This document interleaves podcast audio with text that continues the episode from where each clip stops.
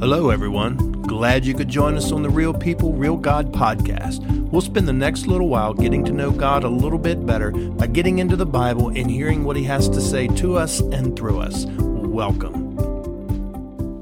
Welcome back. This is Pastor Tim Howard. I am so happy to have you here with me. This is episode or part four of the uh, Walking in the Spirit um, Bible study, and I'm excited to have you with me and we're going to jump into it. If you want to turn to 1 Corinthians chapter 15, uh, we're going to get down to the nitty gritty today and talk about how do we walk in the Spirit? What what do I need to do? Now we have talked a lot about decisions and choices and things like that, uh, but maybe we got a little bit of an example here uh, of how we can do that um, because this is so vitally important to our eternal lives. So uh, in 1 Corinthians chapter 15, starting in verse 31, Paul says, I affirm by the boasting in, in you which I have in Christ Jesus our Lord, I, I die daily. If in the manner of men I have fought with beasts at Ephesus, what advantage is it to me? If if the dead do not rise, let us eat and drink, for tomorrow we die. Do not be deceived. Evil company corrupts good habits. Okay, so we'll stop there for a moment. So Paul says, and we use this scripture often in Christian circles, um, Paul says, uh, I die daily. So let's talk about that for a minute. He dies daily because his salvation is only guaranteed if he lives a repentant life. And that's just like for us as well. Because remember, Peter in, in Acts chapter 2, I believe, he says in, in his big sermon, he says, um, uh, he's talking about repentance Repent, therefore, and be converted. So, you know, it's important that we understand that repentance is a part of salvation. We can't just say the sinner's prayer and say, okay, I'm saved. I don't have to worry about anything ever again. That's not true at all. That's a deception from the enemy. The reality is, is that repentance is a part. So it's real simple. Think of it this way. If, if you, uh, the, the minute that you accept the Lord into your life, you are as clean as you ever have been. Okay, spiritually speaking, because you were forgiven right at that instant and you have not sinned or you have not done anything since then. So at that instant, you are free. You are perfect, spiritually speaking. However, as soon as you get back out into your life, um, you know, then you start thinking things and and maybe even doing things or whatever, and you can very easily and and most you know everybody does and everybody sins. Um, so when we are saved, we are clean at an inst for an instant. And then we have to start making those choices I'm talking about and choosing not to sin and choosing to repent. So repent to, means to turn away from those sinful things or to turn away, uh, put our life in another direction away from that sin. Um, so if we repent and we don't do it anymore, then we're still clean. But if we start doing it again or doing something else, then we're not clean. So remember what he told the, the woman caught in adultery in scripture. He says, you know, I don't condemn you. Go and sin no more. You know, in other words, repent. That's what he's telling her. Repent. So if she would go and sin again, then she would be judged again. You know, um, so it's important for us to realize that it, that salvation, part of salvation is repentance. You know, and we fail at it. I mean, we do fail. Sometimes we do go back, but we need to continue to practice repentance and never give up on it, um, because ultimately it is our goal to walk away from sin and to live in the righteousness of Jesus Christ um, the best we know how. And that is abstaining from intentional sin. Uh, uh, stop doing the things you know are wrong uh, and sinful. So uh, that's for us to do. Um, so you know, Paul's talking about how he did, how he does this, and he dies daily. In other words, it's a daily effort uh, to to abstain from living according to the flesh. It's a daily effort. uh, every day. Maybe when he woke up, maybe he said, "Okay, Lord, it, it's a new day. Um, you know, uh, help me to surrender this flesh to you. Help me, help me to make the right choices, the right decisions. Um, show me, let me hear your voice. You know, the, he was probably praying things like that that many of us do today because we know the ramifications of of walking according to the flesh. And so it's important for us to engage with the Holy Spirit, start talking to him and asking for his asking for his help so that, you know, we we can be clear of mind and not be fogged by the sin and by the desire and, and all that um, and and walk and do what He has called and live as He has called us to live. So to die daily is to ensure your mind is set on the things of God and not the things of the flesh. So every day, this is the beauty of sleep. Now, I want you to hear me out on this because I think this is pretty neat. This is the beauty of sleep. Sleep is a reset button for your spirit. Okay? Sleep is a reset button for your spirit. So when you go to sleep, whatever thoughts you had, whatever whatever you did that day, whatever sin or whatever you were involved in, when you go to sleep, your spirit gets the opportunity, your mind gets the opportunity to reset. Now, you don't forget about what you did necessarily, but you get a brand new day to wake up because while you were sleeping, guess what? You didn't sin because you were asleep. So you get a brand new day. So when you wake up, your day has already started without sin. You've already started your repentant walk for that day. Now, from that mo- from the moment you wake up to the moment you go back to sleep, you have choices to make. Do I want to continue this um, this day as, as being um, you know, righteous before God and walking in the Spirit? Or am I going to ruin this day by making choices to live according to my flesh? And so, you know, it's it's already begun. But in the in the event that you do uh, do the wrong thing, make the wrong choice, the wrong decision, you get a reset.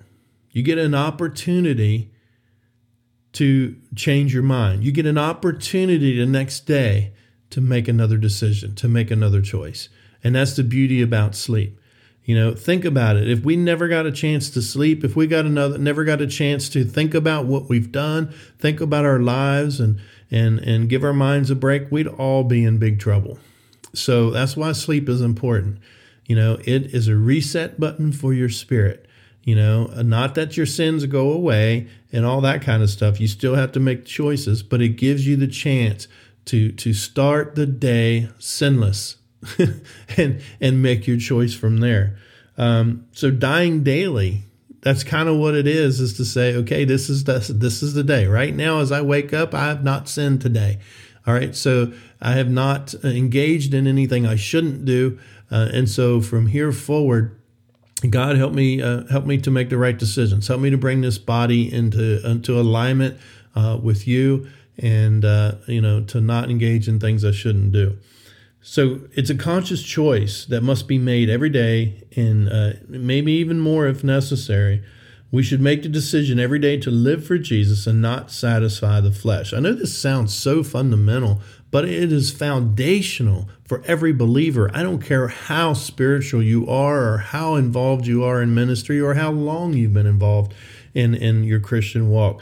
It's important for us to recognize this every day uh, to make the decision the lust um, the lust is like that firefly that lights up on occasion to show the attention of the child you know the little kid's running uh, you know with his little jar in his hand trying to trying to catch these fireflies.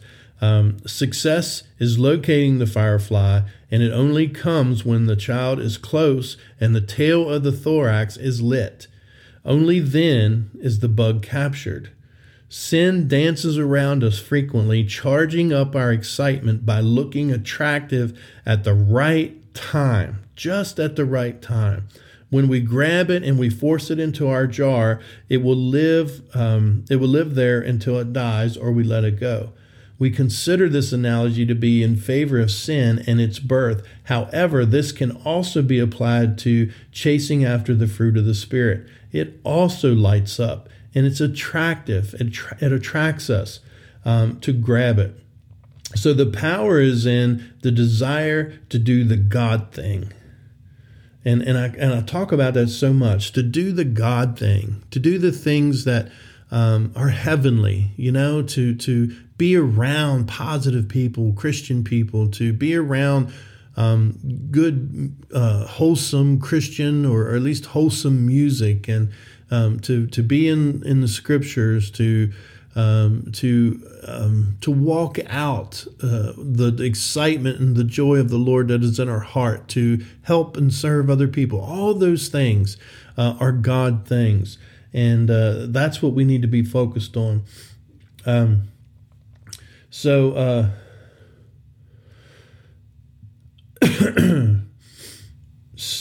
um, I'm looking at my notes here. So sin keeps us in the flesh. It keeps us grounded on the earth. And this should not be swayed by how we feel at the moment. In reality, it should not be based on feelings at all. So often we do let feelings and emotions influence our decisions to act in the flesh or act in the spirit. So, you know, we we are guided by emotion, and we need to be careful with that. Emotions are the result of physical encounters or, or um, sensations or feelings, um, but they should not be the motive for us to make decisions. Um, because they can often lead us uh, down the wrong road. So we have to be careful with with emotions um, in the flesh and in the spirit both. Um, we must be convinced and committed to pleasing God over the flesh. We must want what God promises more than what the flesh wants to be satisfied. And that's that's a, something we have to weigh in the balance. This comes from an encounter that results in a decision to serve God. What do we want more in our lives? So, our minds, we need to set our minds on the things of God. We do that by uh, recognizing sin, recognizing what it means to walk in the Spirit, by desiring God and desiring God things. See, the thing is, is you can't you you you can't uh, pretend this. You can't fake this. Um, you know, you can go through your life and and not actually perform any sin and still be a complete sinner and go to hell. Um, because it's it's it's about a change. It's about a relationship with Jesus. It happens in the heart first and on the inside, and it affects our actions and everything. And as we grow in the Lord, uh, it continues to change us. The Word of God continues to change us as long as we're uh, will, ready and willing students of Scripture. And uh, so we we must be committed to this and and allow this change to take place. And because you know, as we learn what sin is, as we learn what hurts God, we we learn what um, pleases Him, and and we point our life in that direction. I mean, He's our heavenly Father. Wouldn't we want to make our heavenly Father happy? Um, and so uh, this is kind of the direction we have to to, to put our lives in.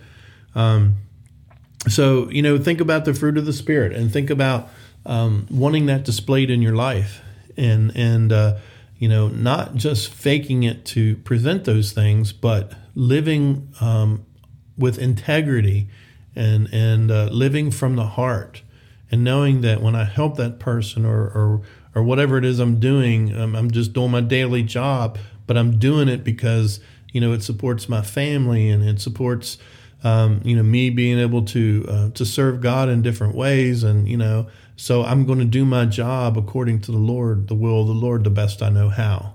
You know, and I want the fruit of the Spirit to be displayed in my life because I want people to see that. So I want to touch on one more point, and uh, before we end this series, uh, and and that is the fact that when we walk in the Spirit, um, some people see it as, um, should I say, uh, walking in the supernatural. Now, um, I, I, will say that believers should be walking in the supernatural, and not all of us, not everybody knows what that means, and that's uh, that's really another study for another time. Um, but I mean, like Jesus did, like walking, doing signs, miracles, and wonders, seeing people healed, that kind of thing, and um, using the gifts of the Spirit that's talked about in First Corinthians twelve and so on. Um, uh, so walking in the Spirit uh, does not, in and of itself, mean that just because I'm walking in the Spirit, I can do all those things. What it walking in the Spirit is the foundation of our relationship with Jesus. Um, inviting the Holy Spirit to fill us, um, to to just immerse us in His life and in everything, Him being within us. Um, we have access to the gifts of the Spirit, and we have access access to some supernatural things, um, and that's for every believer that believes. Um, that does, but walking in the Spirit does not mean we suddenly have some supernatural power that we can do everything ourselves. All that comes from the Lord. It comes from the Holy Spirit, not from us. Um, but walking in the Spirit, as we've been studying in this series, is foundational for every believer in every part of our faith in God, every um, uh, part of our uh, living in the kingdom of God. It is foundational to walk in the Spirit.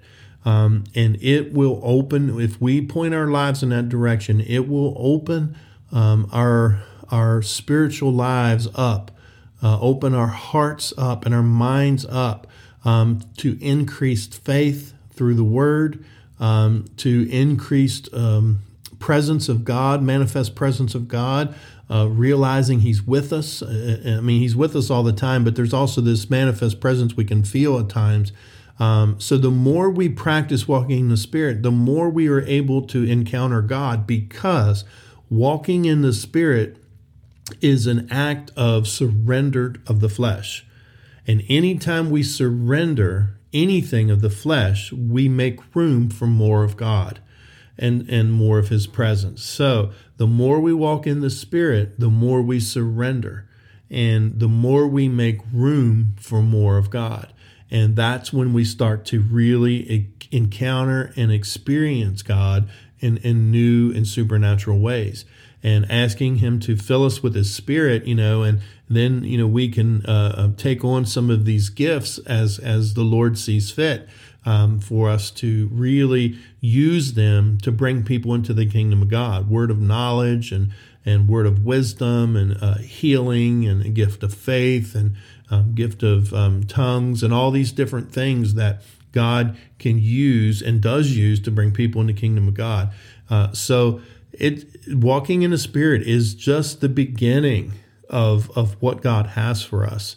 And walking in the spirit is foundational to that. It doesn't mean that it's just something that we can um, suddenly start having superpowers. That's not what it is.